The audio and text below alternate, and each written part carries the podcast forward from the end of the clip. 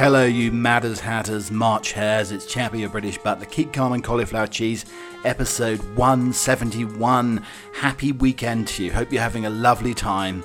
Hopefully, you've slipped on your most fluffiest insoles today.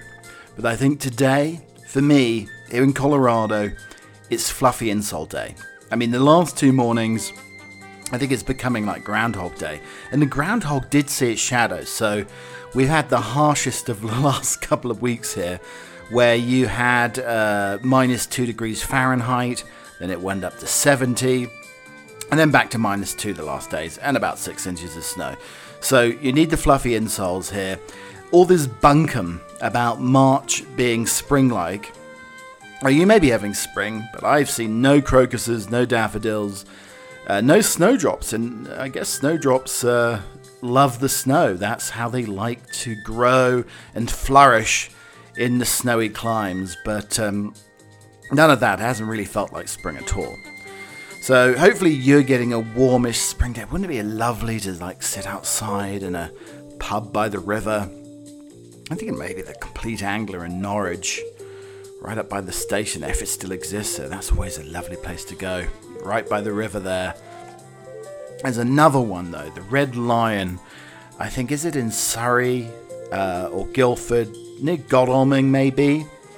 And now that is the best pub in the world. You've got sort of the rollings to the South Downs, I believe, um, behind you.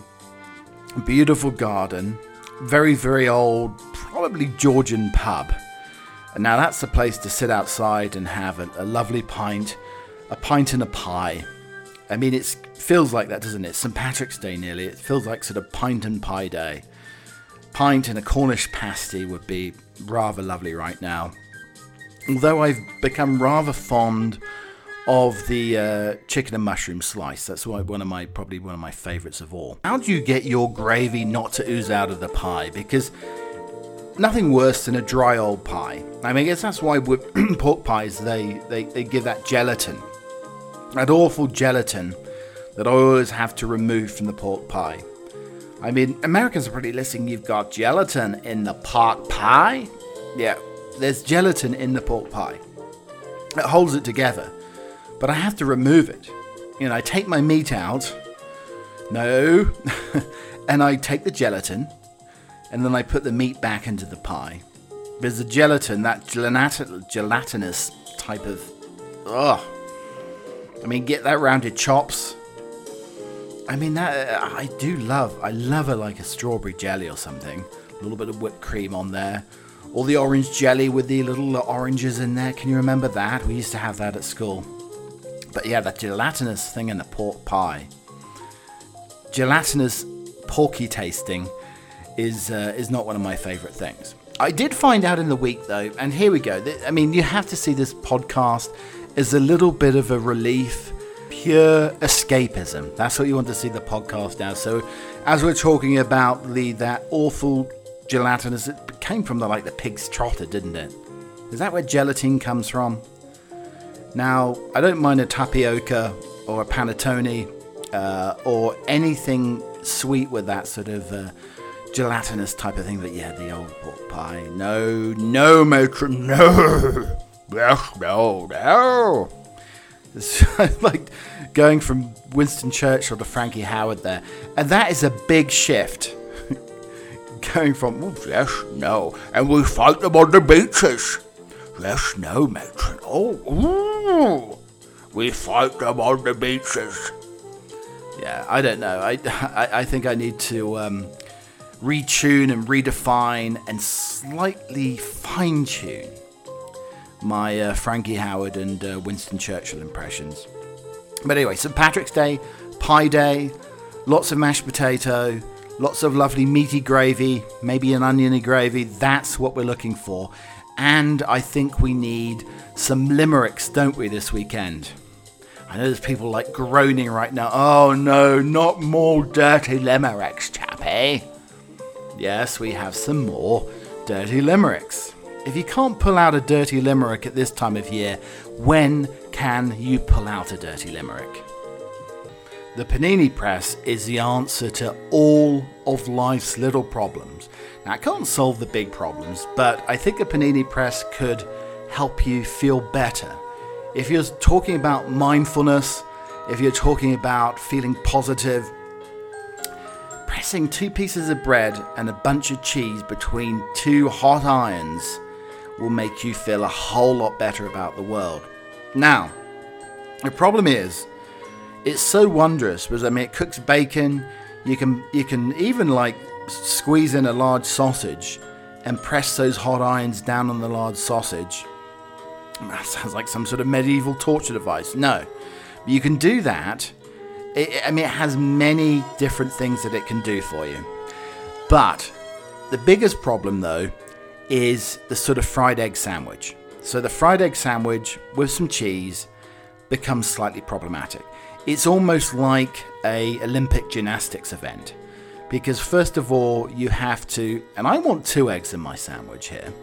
You, first of all you have to the bread's very soft so you have to butter it on the outside and then it's getting those uh, raw eggs onto the bread and balancing on the bread without spilling off onto the panini maker. Now, this is never going to win any award for presentation. I warn you now, if you're making an egg sandwich on the panini press, it won't do that. But if you indent the bread a little bit with your fingers and provide some sort of receptacle for the egg and the yolk to basically sit, almost like a small saucer, placed into the bread. And, and you crack the eggs very, very carefully. It has to be incredibly carefully and you balance them like a gymnast on the high beam onto the bread.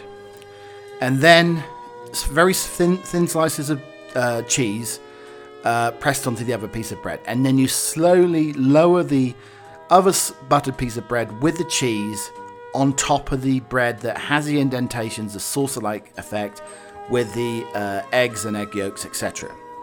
And then you carefully I know I'm very heavy handed, like a bull in the proverbial china shop, but then you carefully place the hot iron down, and with the hot iron, you um, you know you clasp the bread and it starts to cook. It sort of squeezes them together, and you've got a beautiful egg sandwich. But don't press it down too much, or you're going to explode those yolks, and the yolks will drip into the tray, and you're going to miss all the goodness there. So you with the delicacy, the delic- delicacy of a probably a pastry chef, carefully lower the um, the panini press down onto the onto the uh, toasted egg sandwich. You don't want it pressing too hard. Now, if you do it in the right sort of way, you're going to have a lovely egg sandwich. But as I said, some of the eggs are going to ooze out. There's no there's no problem no worries about that. And uh, it's going to be cascading out of the sides. So you're not going to have a very pretty egg and cheese sandwich. But by gosh, by golly, it's going to taste bloody delicious. So, some of the things that we may or may not be talking about on the podcast today is uh, I'm going to tell you the tale of a lost pug and a big old reefer, a big old joint. Yes, that is going to be part of our little tales today.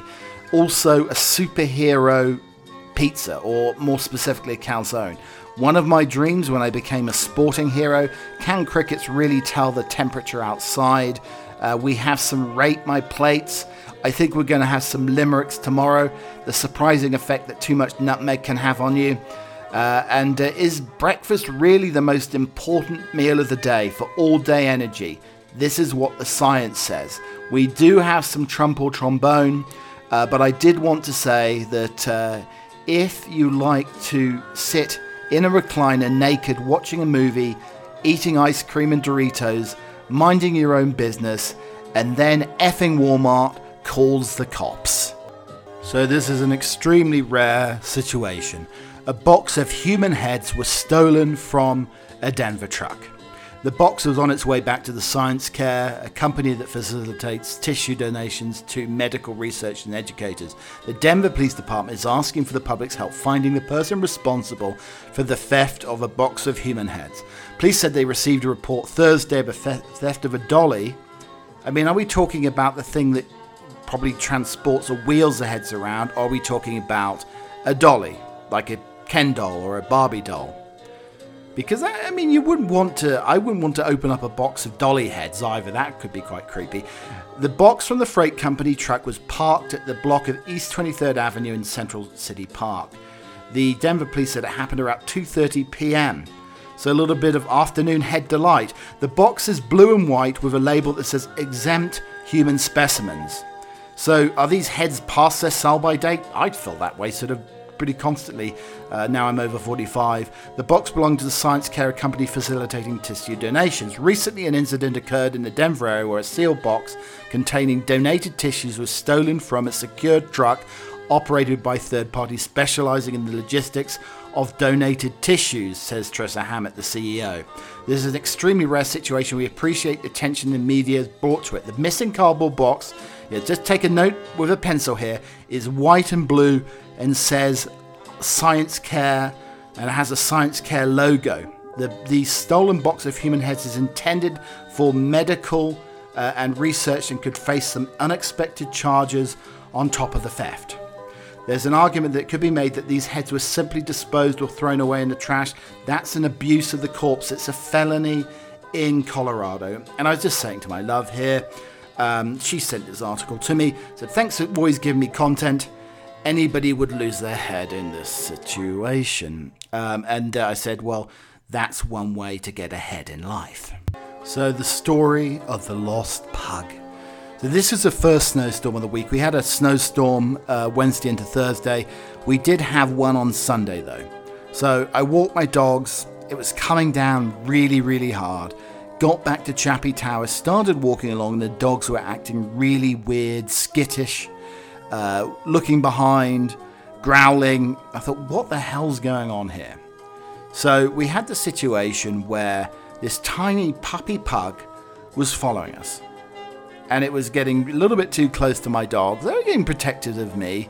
I mean, the pug was probably about three or four months old, something along those lines.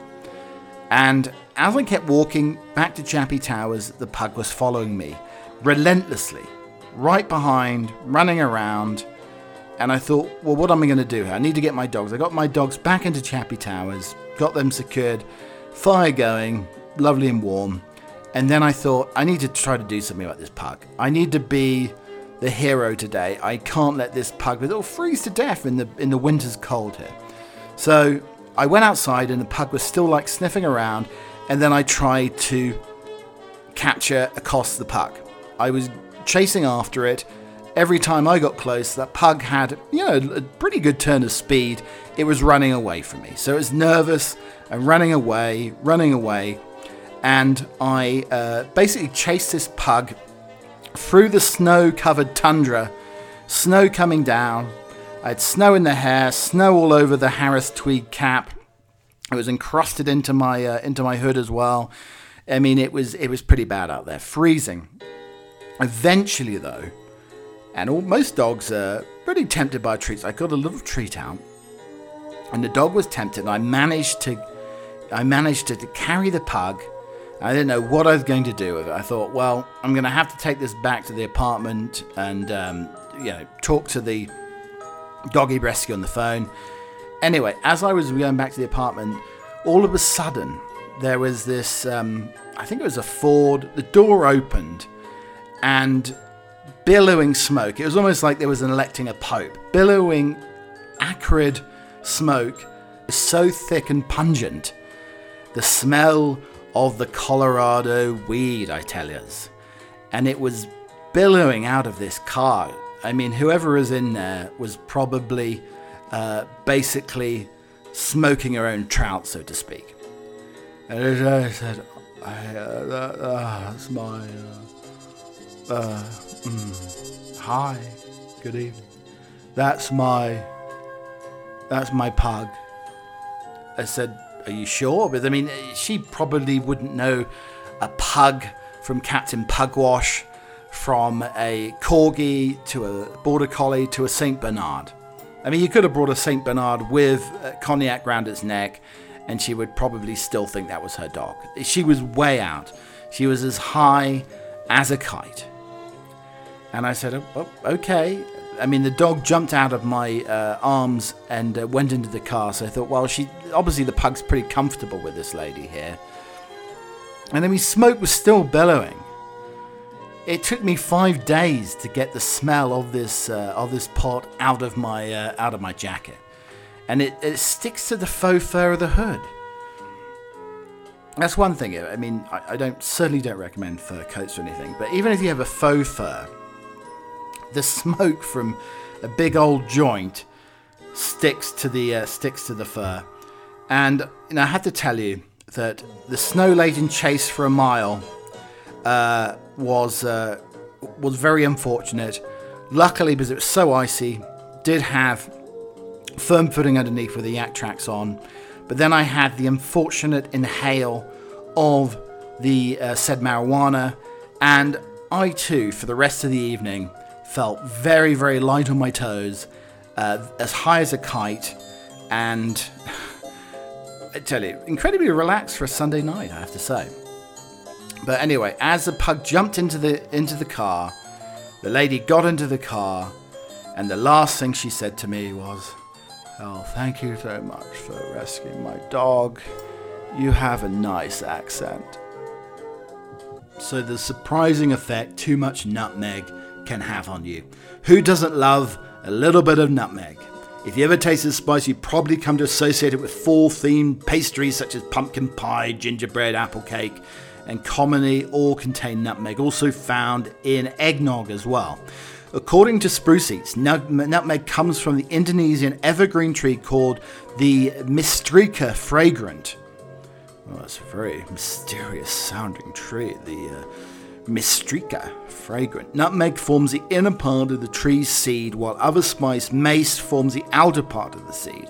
After the seeds are dried in the sun, the nutmeg will rattle inside the mace and the two spices can be separated from each other. Nutmeg is sold both whole and powdered, is the less intense of the two spices, featuring a warm, sweet, and delicate flavour and aroma that makes it a favourite for baked goods. But it's true, if you ingest too much nutmeg, it can get you high. So I've got people out there like basically sprinkling nutmeg onto the desk and snorting it up with a straw, or one of those old fashioned uh, silver pewter straw receptacles that you might have.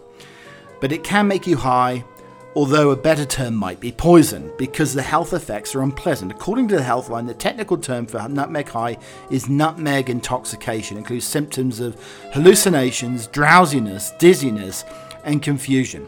Literature on nutmeg intoxication goes back to at least the 1500s when a pregnant woman who ate more than 10 nutmegs fell very ill. Over time, the world grew privy to the dangers of consuming too much nutmeg, but it wasn't until the 1800s, according to Healthline, that the researchers found the reason why. Myristicin, a natural compound found in many plants that can affect the central nervous system, is the culprit, and the nutmeg contains very, very high amounts. You might think you have to ingest incredibly high amount of nutmeg to get intoxicated, but uh, it, but the doses indicated in reports in the nutmeg poisoning variety, the Netherlands Journal. Of, I mean, who would trust the Netherlands Journal of Medicine? They're probably writing the Netherlands Journal of Medicine whilst consuming a pot brownie.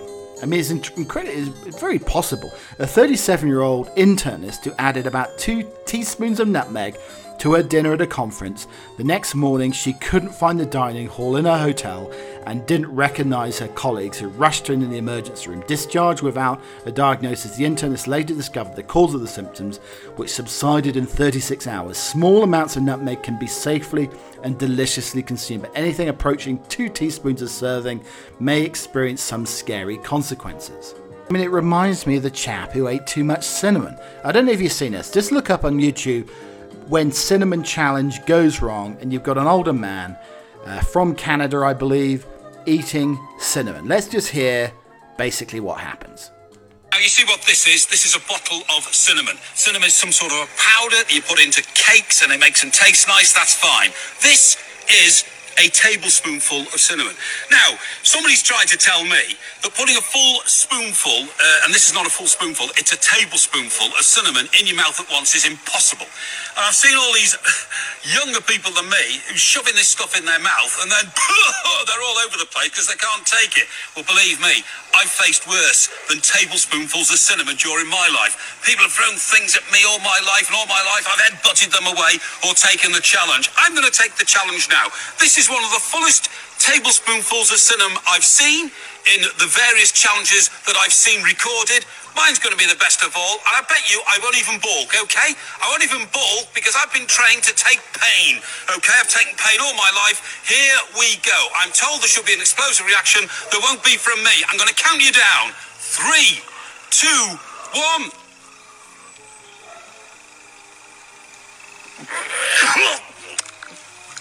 Oh!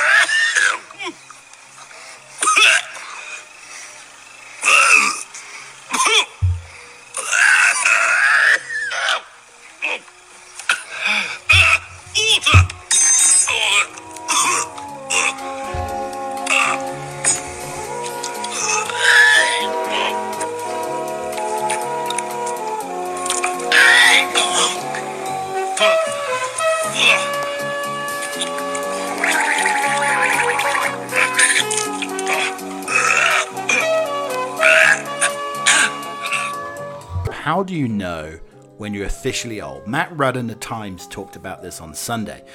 Even until last Thursday, he said, I could convince myself I was young. Not just young at heart, but probably just out of shorts young. Even though everybody who knew the phrase just out of short shorts must be a grandpa. I'm 46, well, I'm just turning nearly 45. Technically closer to 60 than 30, but 30 was always five minutes ago. 60 is utterly inconceivable. So these are some of the reasons and some of the things that really represent and shows you that you're getting old. Number one, I've changed the way I get out of bed. It wasn't planned, it just happened. For the first 16,790 days of my life, it's been impressive, spontaneous one move affair, either a roll, a crawl, or on rare occasions a joyful leap. But last Thursday it became organised process after some minutes of contemplation, think here of a triple jumper before his run up, and as the crowd slow caps encouragement, I take a deep breath and sit up and I swing my feet around into my slippers. Then minutes later I stand. This is the real clincher, right on, right on. Ugh. At number two, still in my slippers last Thursday, I booked a boiler service. I accept I've been bleeding radiators and cleaning gutters for years, but the warning signs no young person has ever arranged a boiler service. Number three, a wise man once told me to avoid the post pee dribble you shake as normal, twice, three times at most, and then put it away again in a flash and whip it out again. But it becomes harder as you get older. It becomes more dribbly. Anyway, number four, technology is a way to carbon date a person. You can tell this when he doesn't know instinctively when to double click and when to single click. He'll single click on an icon and he'll double click print which, if you try to talk to them over the, a task over the phone, usually ends in tears. Not even Bill Gates has ever seen this before. I do not know instinctively when to single click and when to double click. I use the eye roll as stories that pop up from time to time. Disgruntled viewers complain about mumbling on BBC drama. Who has time to complain? Old people. Then last blooming Thursday, I caught myself trying to lip read Death in Paradise because there was mumbling. And also with Death in Paradise, which is an older fogey show anyway, if you're falling asleep halfway through a show that starts at 7 o'clock, you are officially old. So I remembered a dream the other day. Now, this is a record for me. I remembered two dreams this week, actually. Um, but the first dream was incredibly bizarre. So, in the middle of a very, very deep slumber, I think I started dreaming that I had reached the final of a major sporting competition. You're thinking, well, what do you think it is, chappie? Crown green bowls, uh, putting the ball into the clown's mouth, crazy golf style. I can see myself probably winning that there. Uh, maybe you know a little bit of petanque, the uh, French bowls with the uh, where you flick it out the back of your wrist here while supping some Bordeaux wine. That's probably my my style as well. Maybe croquet. I have a fabulous huge foot that is excellent during the roquet, during croquet. Yeah, but none of those are the things that I dreamt about. I dreamt that I'd reached the Australian Open tennis final. Yes. And you're thinking, well, well, you can't have been playing against Djokovic because uh, Djokovic was uh, was absent. He d- didn't want to take the booster shot. We were playing Nadal. No, no, no, no. I was playing in the ladies' edition of the Australian Open final. Yeah, and I was wearing a skirt. And it wasn't a long, sort of willowy skirt. It was an incredibly short skirt that really didn't leave too much to the imagination. Yeah, not uh, not very good here. And then I know before the final, I decided to shave and wax my legs because I didn't want to look too mannish. So I had very, very smooth legs, but you know, I had a sort of cleavage shirt that was dropping, showing off like my manly chest hair. So I was smooth down below, but like a, a Yeti up top.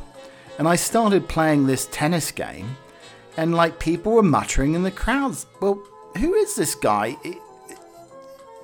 He, he, looks a little bit mannish to be playing in the ladies' final. So there was me in uh, in my skirt, beautifully shaved legs, and I was playing old style with a wooden racket, probably with the old catgut skin uh, strings. That's that's how I probably like to roll, uh, with an incredibly short skirt that um, I, I, don't think I was wearing the long shorts as well, so there could have been all sorts of problems going on during the final. I can't remember who I was playing, uh, how if I was winning or not. I know I was like doing 1980s serve volleying, uh, but the crowd was mumbling the entire time. That's a man's man, baby. And we have a grisly 18th century love note sewn with human hair to be displayed at the London Museum. Anna Maria Radclyffe likely embroidered the message with the hair of her husband James Radclyffe, who was executed in 1716 for rebelling against the King of England. After her husband was executed in 1760, Anna Marie Radclyffe sat down to do some embroidery, but she used unusual tools. For cloth, she used the bedsheet from the Tower of London prison, and for thread, she used human hair possibly plucked from his severed head. This embroidered bedsheet is an extraordinary item that would have taken months to create. The care and devotion speaks to Anna's personal devastation and remarkable character, determined to protect the memory of her husband. James was sent to the Tower of London to wait his beheading. Although Anna joined him there, James also sent her lovely dearest worldly treasure and urged her to be courageous and not melancholy. It was lovely to think that they were lying together beneath this sheet, noting that the sheet didn't look too worn as it had only been used uh, for his four month stay during the Tower of London.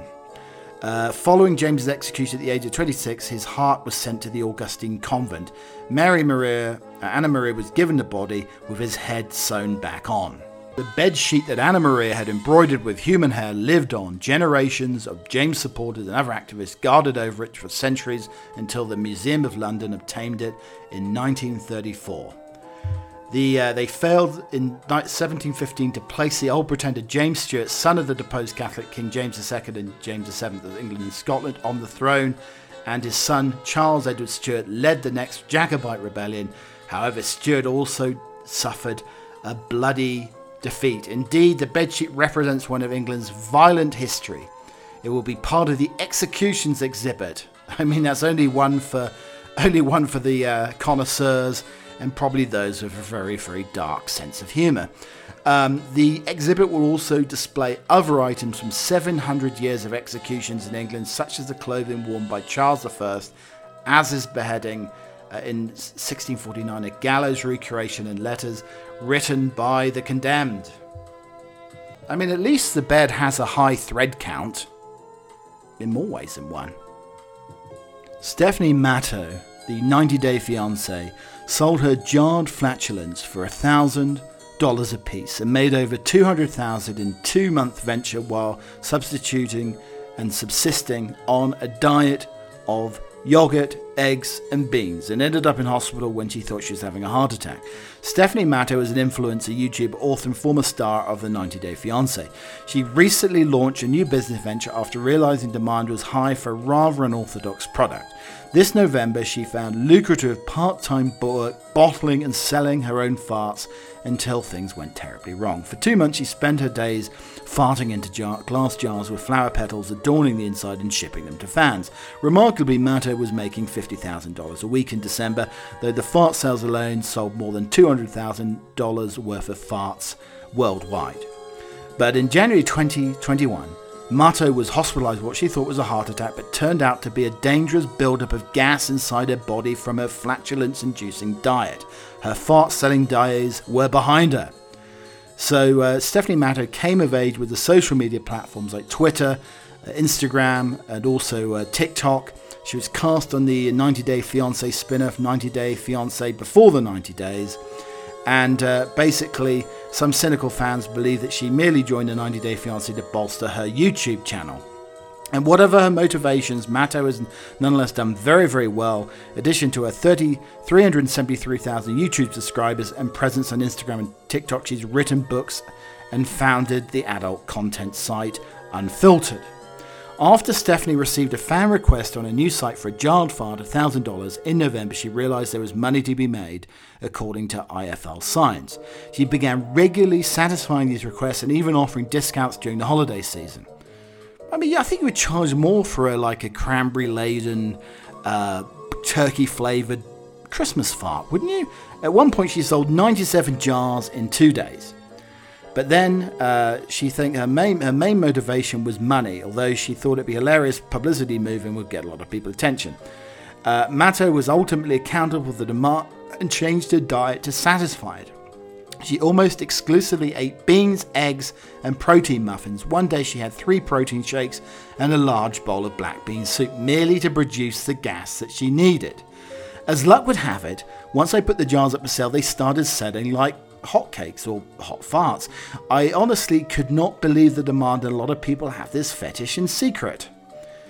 Anyway, she uh, she then had to check herself into hospital. The incident in early January 22nd began with chest pains and resulted in an anxiety attack and ended in retirement.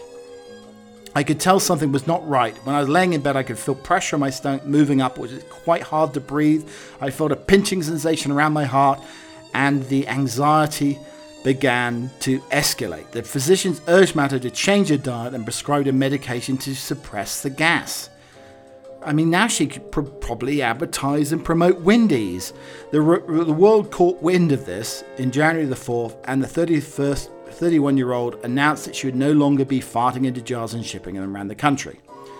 So she's going to remain very generous. She plans to donate a portion of her income hopefully not that portion, to a charity that focuses on gastric disorders, and resourceful intending to pivot to selling digital NFTs of farts instead of the real whiffs. I've had a real penchant recently to get a portrait painted of my dog George in full military regalia uniform with medals and all, and a monocle. I just wanted to ask, what's what's wrong with having this perfect oil painting uh, with, or maybe George in tweed or something?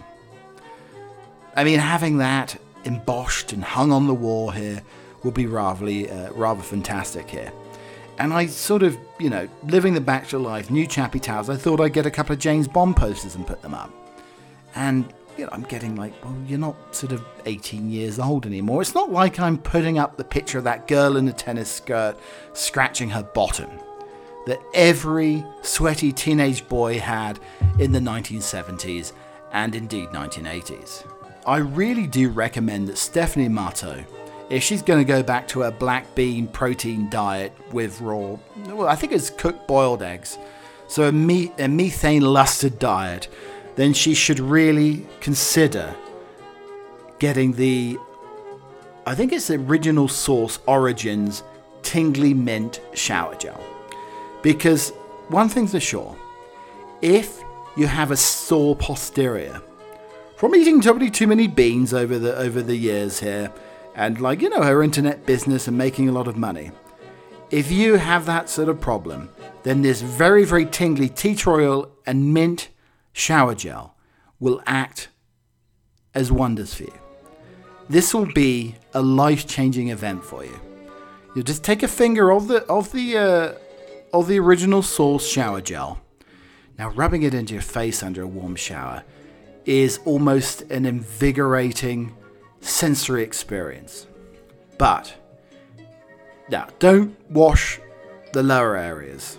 Yes, at the front. Don't wash men and women. Do not do that. That the tingle will be too much to bear. But if you're washing your bottom, then use the original source shower gel.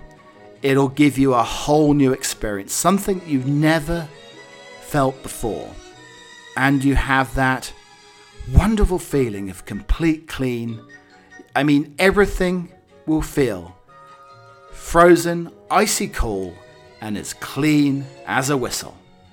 I'd like to introduce to you Tom Bone. Okay, so Moviegoers in Austin, Texas, got to see one type of bat during a screening of Batman this weekend. The actual bat was spotted swooping around inside the theatre, putting the movie on pause while management called the animal control and tried unsuccessfully to get the critter out. Guests were also offered their money back but chose to stick it out and watch the film bat and all, according to the moviegoer. The movie house eatery in uh, says the bat was likely released into the theatre as a prank. The theatre's general manager, Heidi Deno, says she'll be adding additional security and checking all bags upon guest entry. I mean, what are you doing? Are you putting the bag of popcorn and putting the bat inside the popcorn, or what is going on here? There are no reports of anybody being bitten during the incident. Less than 1% of bats in the wild have rabies. Well, isn't that a relief? As it, as it spews out of the bag of caramel corn or whatever it is. I don't think even bats would like the butter flavored salty popcorn, would they? I think they would go for the probably more the kettle corn. I think bat, bats do like the sweets, or am I thinking of uh, hummingbirds? Uh, maybe you're thinking of hummingbirds, like the uh, like this like that taste of dripping honey. But anyway, the only thing scarier than the bat flying around in the movie theater with the new the Batman movie is 1960s Robin in Lycra. Holy birthday cake! Holy headache! Holy ball and chain! And it was a quilling experience for all. Percy the porcupine, puppet of prodigious proportions, emerged from a giant stump school for an audience of schoolchildren and media members at Los Angeles on Tuesday. The adorable beast inspired oohs and ahs as she blinked her droopy eyes and opened her mouth to show her buck teeth. She stood nearly two stories tall with a nose the size of a Volkswagen.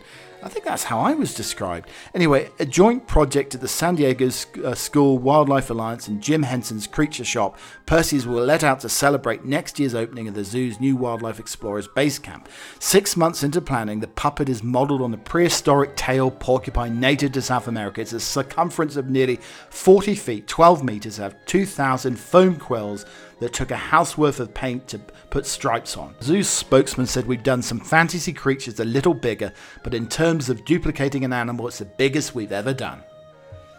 I mean, the porcupine's bosses do not mind the character giving some cr- the crowd some needle, but just don't be a prick. And in Las Vegas, more than 30 people who ate at a Thai restaurant in Las Vegas have reported getting sick, the Southern Nevada Health District said on Friday. Health officials are investigating what led up to what they called an unusual illness. Patrons of the Secret of Siam restaurant located at the Centennial Center Boulevard reported increased heart rates, blurred vision, disorientation, loss of consciousness, and numbness or tingling uh, within the hours of the restaurant. We're not talking about increased numbers of MSG. A phone number for the restaurant, which was closed since earlier this month, rang unanswered. The health district is asking anybody who ate there in January or February to take a survey on its website. Las Vegas police have fielded some reports of the illness. Some customers have told local news outlets they suspect the food was tainted with THC, the compound in cannabis that produces the high sensation. The Thai high may sound fun, but just don't try the pot stickers. Such a trip having you here today. Lovely for joining the podcast, episode 171 of Keep Calm and Cauliflower Cheese. Like and subscribe, please. I think it's a very nice thing to do to like and subscribe this podcast because it gives us a little bit of a filler up It gives us a little bit of a positive push uh, when it comes to doing this every week. And thanks for all of your kind comments and support across Twitter, which is at Keep Cheese, Instagram at Keep Calm and Cauliflower Cheese, and all the nonsense that we basically put up there. This isn't a Red Bull race, I tell you, it's absolutely rubbish. Anyway, things like that. Uh, so if you like the audio version of the podcast, where it's basically me uh, rabbiting on for about an hour every week, or twice a week actually, uh, you can listen on Apple Music, you can listen on Spotify, iHeartRadio, Breaker, Slacker, Pandora, Audible, Amazon Music, all of them. If you just like me and only me talking with no musical interruptions. If you like musical interruptions, then the Butler Emporium playlist edition of the podcast is on Spotify too. And this week you can hear such music as The Spiral Staircase, Richard Hawley. You can have some Prince, you can have some Robbie Williams Stereophonics. You can have also some Q Tip.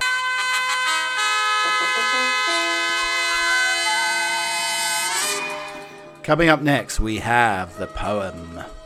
This is called St. Patrick's Day. It's many and many a year gone by from Wavera hailing a sprig of by. With a clear blue sky, I came to this country a sailing. My heart beat within with a rollicking tune. On my breast was a shamrock adorning when I touched the ground. Sure, the bands all around played St. Patrick's glad day in the morning. Good luck to the ship that brought me across here, and in God's country was landed, for never a time without a dollar or dime have I found myself empty handed. I've got a snug little home that shelters us all, where no landlord faces waning, and I hail a delight where the day follows night, St. Patrick's glad day morning. My heart often wanders back to the old sod, and the dear ones le- leaving me behind, and while others above, I should this land I love, sure it's not to go back, I'm grieving, I love the air, free air, in this blessed land where I can look back on royalty scorning, and all the bands play, I can welcome the day, St. Patrick's glad day in the morning. I will be back again before the weekend with some Blarney of the English variety. I think a lot of bigger cities will be getting back to some normality to St. Patrick's Day, and I do hope they'll be dyeing the Chicago River green because I tell you something, if you want a big party, St. Patrick's Day in Chicago is one of the best. But until next time, cheerio.